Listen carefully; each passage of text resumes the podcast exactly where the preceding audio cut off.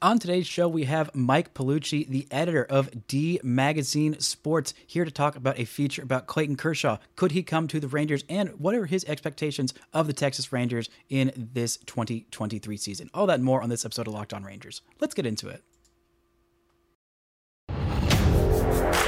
You are Locked On Rangers, your daily Texas Rangers podcast. Part of the Locked On Podcast Network. Your team every day.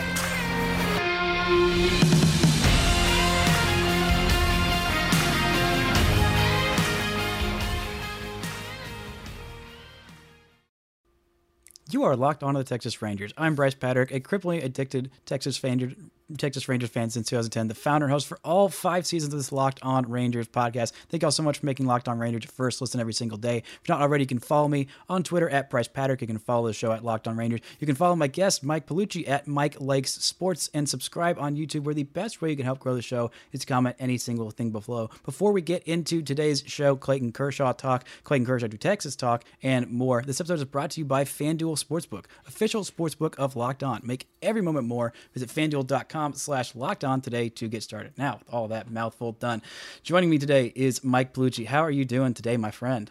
I'm good, brother. I feel very energized when I hear the open of the show. It's just very hard hitting, you know, big beat, gets me ready. I am fired up. I was already fired up for baseball season, but now I'm like extra fired up, Brice. Here with you. Let's chat.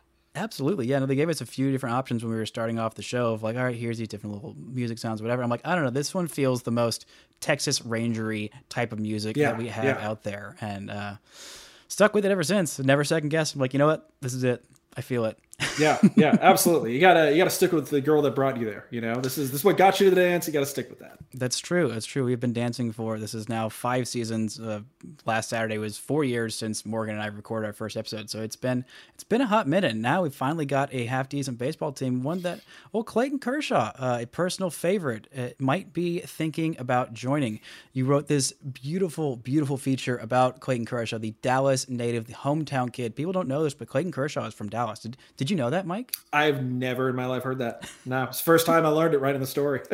He's actually from Highland Park, and um, you know, you know, he and Matthew Stafford actually they grew up together. You know, they played Whoa. football together. It's it's so wild. No one Big ever talks true. about this. No, nobody has that. ever talked about No. this before. no, breaking news on the show in D magazine, all of those things. Yeah, Happy to have all of these scoops for us, but this was a very in depth feature. Clayton Kershaw is is kind of a not necessarily I would describe him as a reclusive guy, but just not necessarily the most like out there and you know on the town and in everybody's faces stuff. And this was this was pretty in depth, and uh, I just want to know what your your thoughts were talking to him and you know hearing about his life and about his career and and everything you got into in this feature.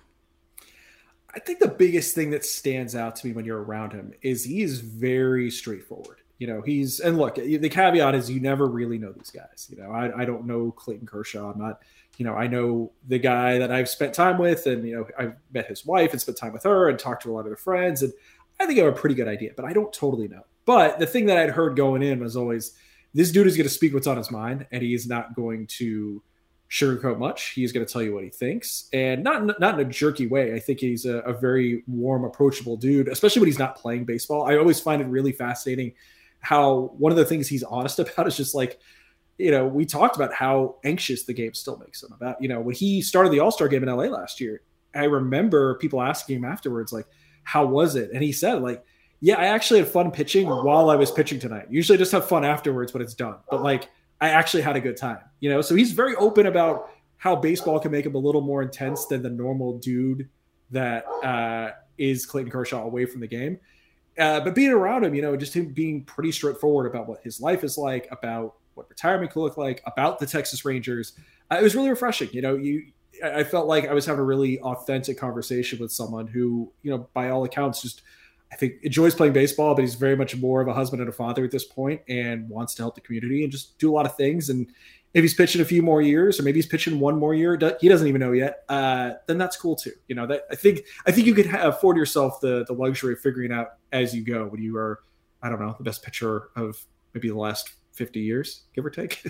Basically, I mean, that's one of those things about him being intense on that. It reminds me of like what that's what you really look for in an ace is like that's something that I feel like sets them apart is just like on like on game day they're just like laser focused. Like I am a different person than I am off the mound. I mean, we've seen it Yeah. with guys like Scherzer, with Degrom, with uh, Verlander, like guys who are just like pretty affable and, and easy to, to get along with outside of their start day. But on their start day, do not talk. To, don't even look at them. Don't even get near them. I mean, there's a quote- about business. Yeah, I mean, his his best his childhood best friend was telling me about how, especially before he had kids, right? When he, after he had kids, he mellowed out a bit. Before he had kids, it was don't even text him on game day. Don't do anything in his orbit on game day ever. Bad things happen if you try that. So, yeah, he was the epitome of that dude.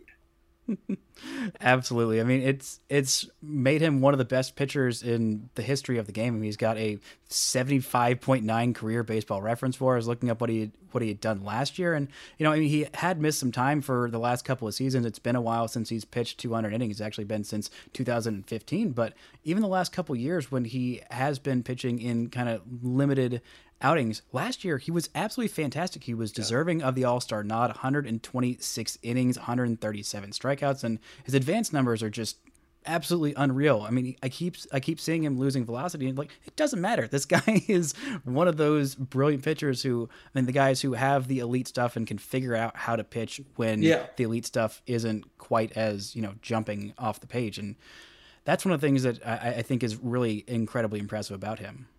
Yeah, I mean, when he came in, what was the what was the stereotype of him, right? Power lefty, big fastball, huge hook. You know, that was his thing, the curveball.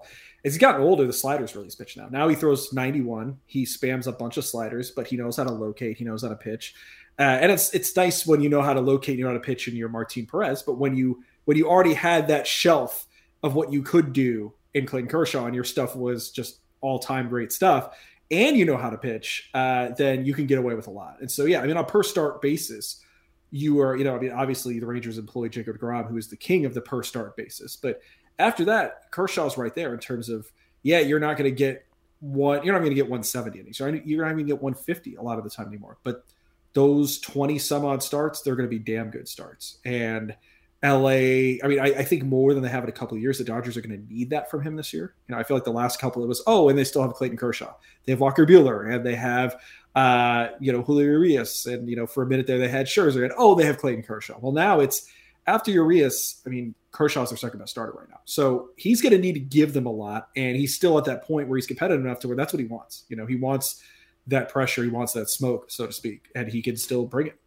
He could definitely bring the smoke, even though the fire on his fastball isn't there. He's still bringing all that smoke. Coming up, we're going to look at what Clayton Kershaw could possibly look like in this Rangers rotation next year, what might be the competition with him in that, and why he might actually want to come back to Texas and play for a winning team that the Rangers have not been in quite a while. But first, this episode is brought to you by FanDuel.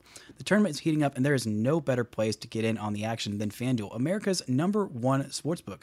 That's because right now, FanDuel is giving new customers a no sweat first bet up to $1,000. That's up to $1,000 in bonus bets if your first bet doesn't win. Just go to fanduel.com slash locked on and sign up to claim your no sweat first bet. Then you can wager on everything from the money line to point spreads to which team will be cutting down the net, all on an app that's safe, secure, and super easy to use. So don't miss your shot to get a no sweat first bet up to $1,000 when you join FanDuel today. Just go to fanduel.com slash locked on to sign up. Make every moment more with FanDuel. Now, Clayton Kershaw to the Texas Rangers has been a pipe dream in my mind for as long as Clayton Kershaw has been Clayton Kershaw. I mean, I got I got so many of my mentions yesterday when I just announced we were doing the cover, and he was just like, "Please don't talk about this anymore. I've been I've been hurt too many times." You know. the last couple of years, it has really, really heated up, especially when we've seen um, the the movement towards uh, this being actually a good competitive team with resources actually being put into it and a pretty competitive product on the field. And I feel like this year was I, I really allowed myself to hope just a little bit, especially after the Jacob Degrom news. I was like, oh no, oh no. I think actually he might have actually signed before then, and I was like, okay, He signed fast. He signed Okay. super fast this year. Now year be- last year, the year lockout it- year, he signed yeah. late. Right. Yeah. And the reason for that was that he was he was a lot more hurt than than I think people realized. Uh, more than I realized. I knew he had, you know, he didn't pitch in the playoffs that year.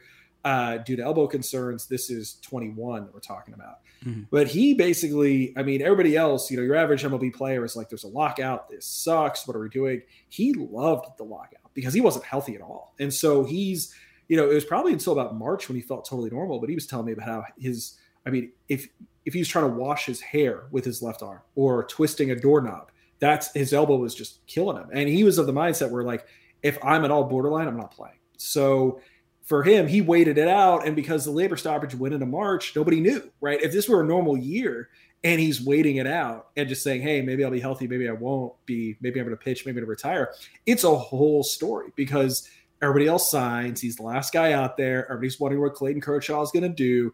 But he had all this cloud cover. And so he was able to sign late last year. And how you know he's doing a lot better is he signed, he was one of the, I think he was maybe the first big time dude to sign this year. It was early November probably a couple weeks after the World Series, he got it done real fast. So yeah, he really took the the air out of my sails on that one pretty quickly, and I appreciate him for doing that. I mean, we, I mean, Jacob Degrom is, is going to be pretty good, a, a nice consolation prize. You know? I hear he's decent. Yes. Just seeing him on the mound in a Rangers uniform was absolutely fantastic. But this Rangers, this Rangers staff has really improved vastly from a year ago. I mean, they they went out and signed. Well, technically they signed four pitchers. They re, I guess they re-signed one and actually signed three different starting pitchers, and they also traded for Jake Odorizzi, which I mean, who knows when we'll see him? Sure, yeah, just yeah. some very nice six starter depth, but they have a lot of arms in their minor league system in Owen White and Jack Leiter and maybe eventually Kumar Rocker matriculates up there. Cole Dane Winn. Dunning, we know Dane Dunning could be a back end starter right now if they need him to be. Mm-hmm. Yeah, and having that depth and all these guys on different one year, two year deals, and I'm really curious as to what you think the odds are on this. Like, I mean, is it like if there's a spot then they're going to sign Clayton Kershaw, or just like if Clayton Kershaw wants to come here, we will figure out what happens after that because yes. it's Clayton Kershaw. Yes, and a big part of that is also he. So the deal with him is that he he, he we talk about this in the story, but uh, he's going to pitch for the Dodgers or he's going to pitch for the Rangers, and that is it. He doesn't want to do anything else, and he also only wants to go year by year. And I've always wondered what it would look like if an athlete did this, where that's what he's going to do. He's going to sign one year deals. So if he goes to the Rangers and says, "I want to be here." And we saw him take, I mean, he's making 20 this year to stay in LA.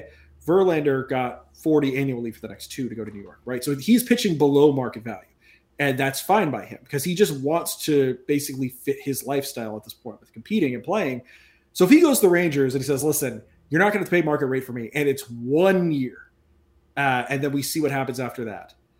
Are they going to tell the best baseball player to ever come out of Dallas, maybe the best Dallas athlete of all time, Highland Park's favorite son. Are they going to tell him no because they have Martin Perez as their fifth starter? No, they're not. And that's assuming Martinez Perez is back, which we don't know. That's obviously a big open question. It doesn't matter who's there. That's the reality. We could sit here and we'll talk about why I think it's pretty likely that there's going to be room to get him or somebody else, anyways. But if Clayton Kershaw tells you one year, sign me, they will print money and it will be a done deal. Doesn't matter who else is here. Yeah, that's totally fair. I mean, I don't know about Andrew. If Andrew Heaney picks up that that second year option, maybe. and I, am I'm, a, I'm an Andrew Heaney guy. I, think I am he's too. Talented, but like, yeah, I mean, look, the reality is is that even if let's say Perez comes back next year, you were talking about three guys that just signed in Eovaldi and Heaney, and of course, in Jacob Degrom. Not exactly the picture of health. Uh, mm-hmm. I'm a big Jon Gray guy. I think Jon Gray, if he's healthy, is going to be fantastic this year. I would say Jon Gray, if he's healthy, is the second best guy in this rotation. I believe in him that Ooh, much. Well, that's spicy. If, if you look at him in June and July, when he came back for those early DL slints before things got you know hurt again late in the summer, when he was on, he was cooking. He was fantastic. He's really good. But again, this is a guy who, before he comes to Texas and Colorado, what was the rap on him? Well, we don't know how good he is, but we know he's going to make 30 starts a year. That was the Jon Gray promise. Well, he gets here he didn't make it the 30 starts. He, had, he was on the you know the DL three times last year.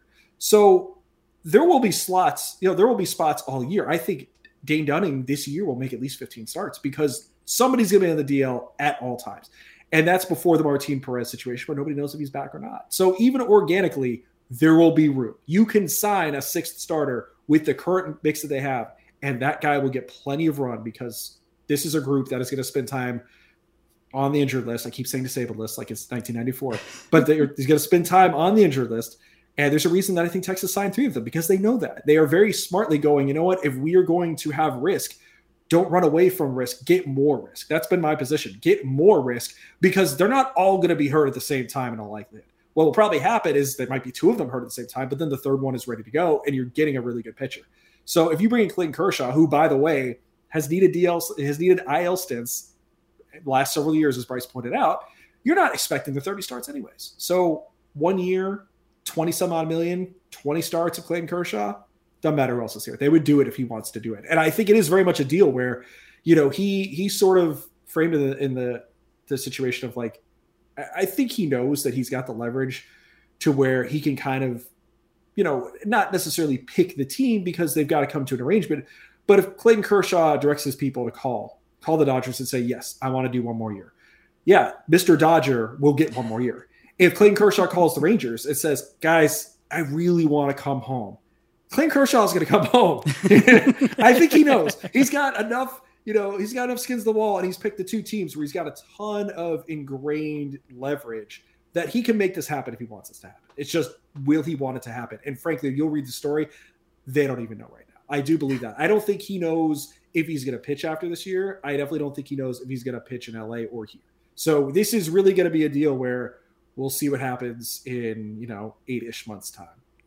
Yeah, and I'm very much looking forward to that decision and just watching him on the mound because I mean he's been a guy who, I mean he's he's one of those like if you're a neutral fan, just like I want to see every Clayton Kershaw start because that guy is freaking amazing. Same, especially in 2014 when the Rangers just everything went to crap, and that was his MVP season. I just like flip on MLB TV. It's like there we go, Vin Scully calling a Clayton Kershaw game. Like it does not get much better than that. But coming up, we're gonna get into what it does get better than, this season getting better than last year, your expectations, and the reason why we actually have some for this Texas Rangers team this year. But first, this episode is brought to you by Ultimate Pro Baseball GM.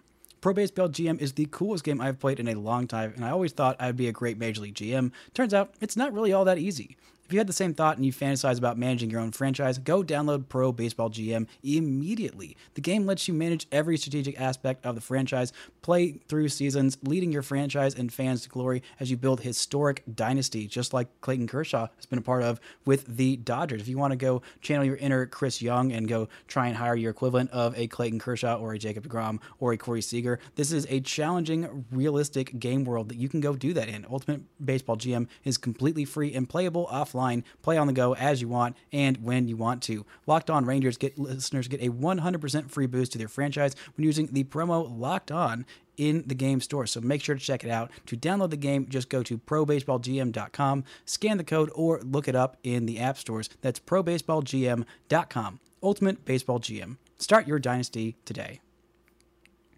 Now, unlike my pro baseball GM dynasty, this team is actually going to be good this year and has a much better GM at the helm than my own team on that game. But we are finally having some expectations for the Texas Rangers this year. And what about this team? What about this offseason has made you actually pleasantly optimistic for for this season? And what does optimism for you look like?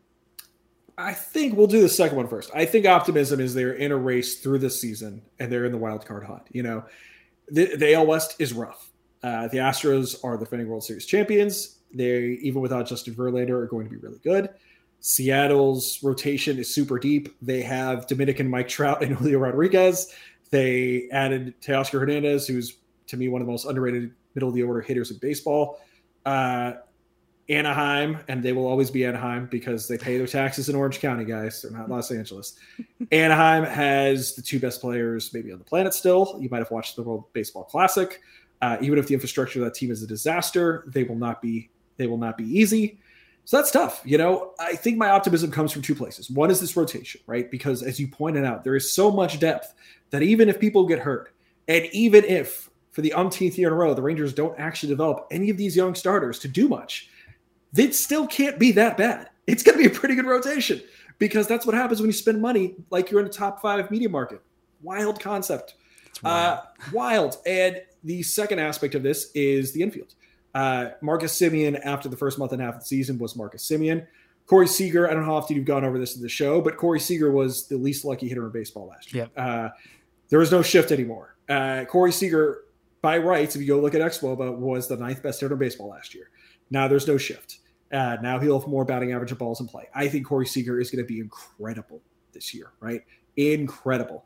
Uh, you are talking, Brice Paterik, to the charter member of the Nathaniel Lowe Appreciation Society. It has been the drum I have been banging for years. And business price is wonderful Man, for the Nathaniel Lowe Appreciation Society. I was on the other side when they first traded for him. I have been banging the I am so dumb. I was so wrong drum for, for the last Frankly, you should have had me on last year for my victory lap because Nathaniel I should have. Lowe, I should have. Here, take your victory take your victory uh, lap, man. I mean now look, like I don't think he was that good last year, right? I don't think this is a dude who's running a 140 WRC plus year after year.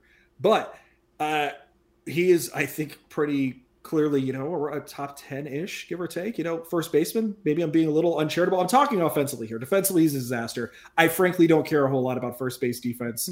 Uh, if you're hitting, even in a defensive infield that it seems a little questionable, and I'm putting that mildly, I don't care. If you were hitting as a first baseman, especially from the left side of that platoon split, especially with this team and its track record of developing first baseman post Rafael Palmeiro, basically. Hey, you mean you mean post Mitch Moreland? I will I will not have him disrespected. I have a up, out, outside of you, I have a signed Mitch Moreland baseball. On Listen, Mitch Mitch did yeoman's work, and Jamie Newberg did a lovely tribute to Mitch on D Magazine uh, a couple weeks ago. So you mad know, respect for that. Yeah, so Mitch was Mitch was a solid piece, but Nathaniel Lowe is a lot more than a solid piece, right? Jonah Heim, horrible batting average luck uh, post August. If you look at Jonah Heim's BABIP, it's comically low. Like it was in the 100s. This is a guy who is not going to be an offensive force at the plate, but he's, I think, he could be a league average offensive catcher and combine that with a really good glove. You're, they're also getting Mitch Garver back. If Mitch Garver's healthy, Mitch Garver is a hell of a hitter from the right side as a catcher. Josh Jung, I'm a little more skeptical than others are. I'm not. I, I know this is offending your Texas, wow. Texas, wow. Texas sensibilities. I know. Look, I, I'm. I don't think there's a world in which Josh Jung isn't a solid major league player. I question a bit you know, he comes back to the shoulder injury last year and it's all power, no plate discipline, which is a pretty far departure from what he had been through the minors. I wonder if we are going to be able to marry those two approaches or which one he shifts more toward. But either one leaves a little bit to be desired from a guy. Say, who, buddy, I've seen I've seen him do the best of both worlds since that kid was 19 in person. I, I one of my few scouting wins was seeing him and Shea, Shea Langeliers in one of their first series in Big 12 play as they were both freshmen. I'm like, both those guys are going to be big leaguers one day. And I think he's definitely a big leaguer. Yeah. You know, and, and listen, all he has to be is a league average third baseman, and that's an upgrade over what they've had, right? So this is this is a top three or four infield in baseball easily. So you mm-hmm. have that, you have the rotation. That to me is enough to deal with an outfield that frankly isn't very talented and a bullpen wow. that wow the Adolis Garcia and Robbie Grossman shade here. I did not expect.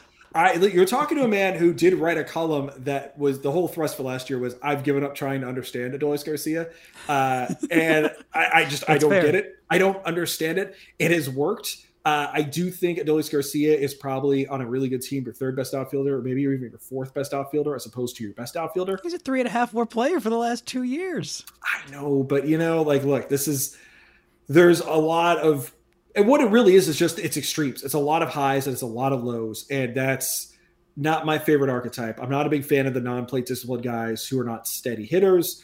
Even if the defense and right is great, even if the arm is obviously otherworldly, but I just you can't consistently depend on him. There are stretches when he will carry the lineup, but there are stretches when he'll be gone for three weeks, and it's just I I don't love that in a world in which I mean forget when Leody Taveras is coming back. I feel like so much of the discourse lately has been, well, Leody Taveras will be back soon. Uh, oblique, obliques might not be that bad, which one, oblique injuries always linger. They Two, always are. Always, always. Two, are we sure Leody Taveras is that great? I don't know. Offensively, no, but defensively, yes. And I sure. think, well, like, remember, like, Leonys Martin had a bunch of like three and a half, four war seasons as like a guy who was swinging basically a paper stick at the plate. And I think Leody's a little bit better than that, but like he's also like every bit as good defensively as Leonys was. And I think that we like because center field defense is so hard to like quantify and appreciate like it's it's really an underrated thing to have someone that is like at the top echelon of center field defenders. And that's that's what Leody is and that's what his entire value is is based on. Sure and i do think there could be you know there could be growth of the bat right? Keith law talked about it and his you know keith law put him as one of his breakout guys this year and keith law's hit rate is pretty high on those. That being said even if you buy that this is a guy who could be a three plus one player if you give him a full season's worth of plate appearances and we're giving Adolis Garcia that you know that sort of respect in no small part due to defensive value.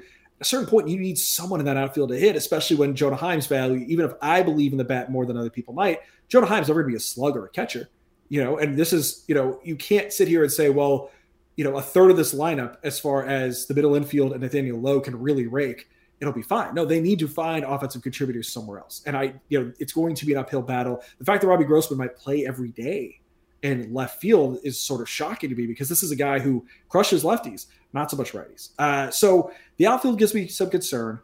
The bullpen gives me all sorts of concern, but the difference is that there's a lot of upside with the bullpen. The bullpen's going to be fun as hell. You know, uh, Jamie Newberg and I did uh, a combo piece last week over at Strong Side, which is the name of our sports vertical at D, and we just you know we have these for time to time. It's a nice little baseball conversation.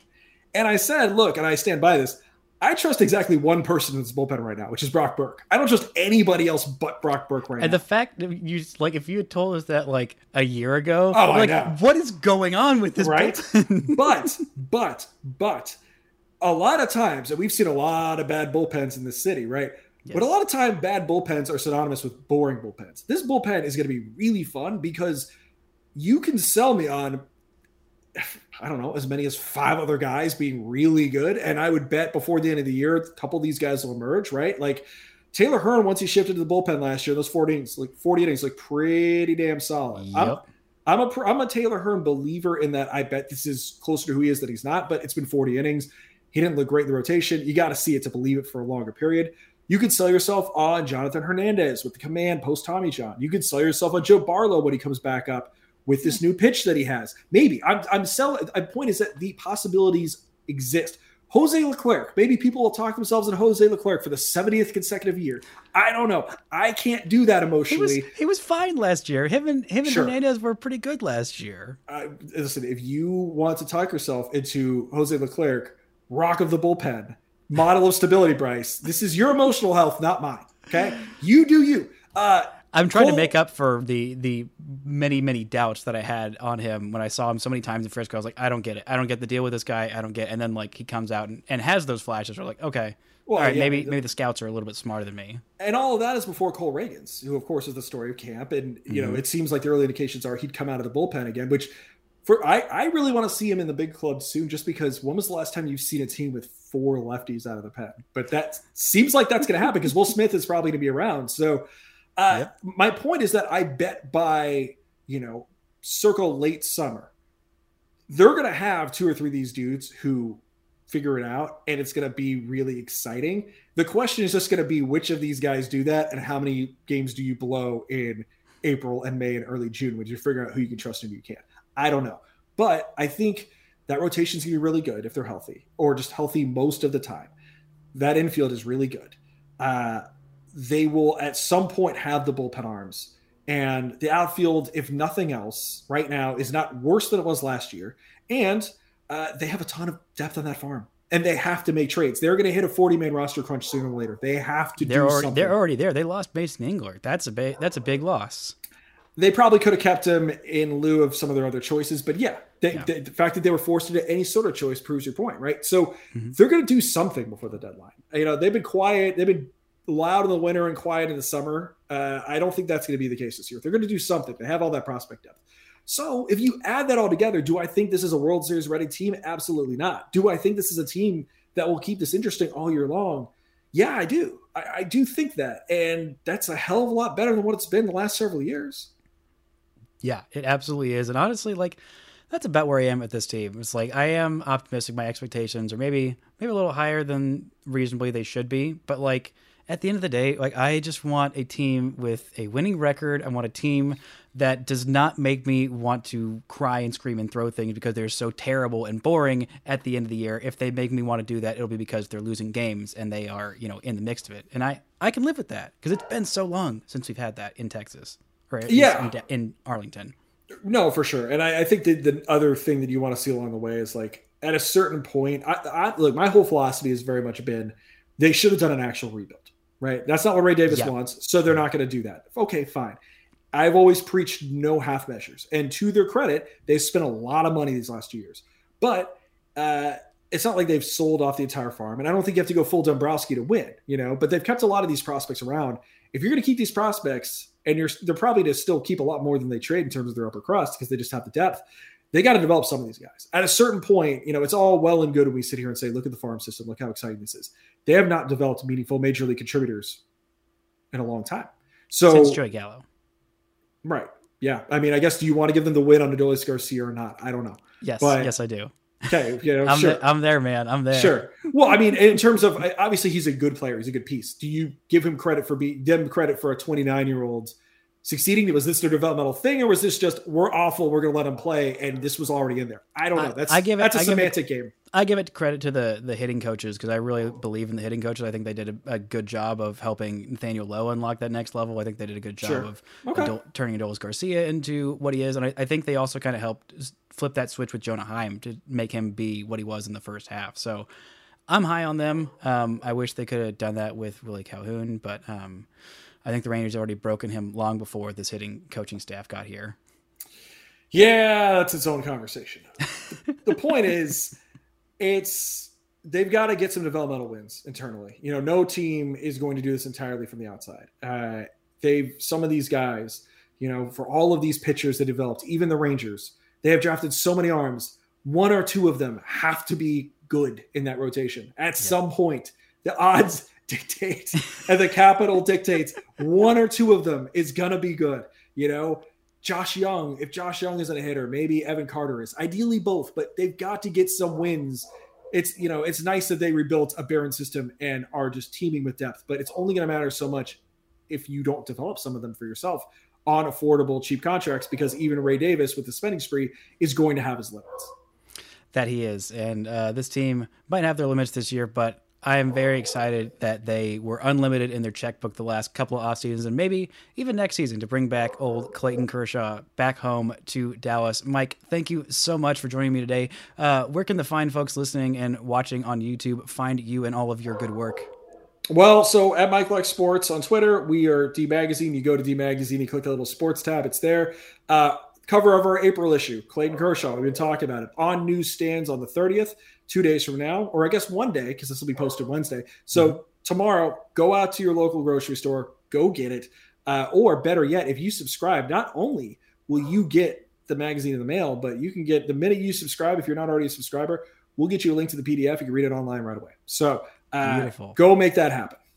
Absolutely. Mike, thank you so much for joining me. Y'all go check it out. Go buy your magazine, get your subscriptions, and go read about Dallas's greatest athlete who may just be coming home to Texas. We don't know yet, but we will be excited to find out. Thank y'all so much for making Locked On Rangers your first listen every day. For your second listen, go check out Locked On Fantasy Baseball. Win your league by listening to Matt and Dom every day as they bring you the best fantasy draft strategies. Find Locked On Fantasy Baseball wherever you get your podcasts and on YouTube, part of the Locked On Podcast Network, where it's your team every day. Thank y'all so much for listening and subscribing, and for Mike for joining me. And until next time, don't forget to enjoy baseball.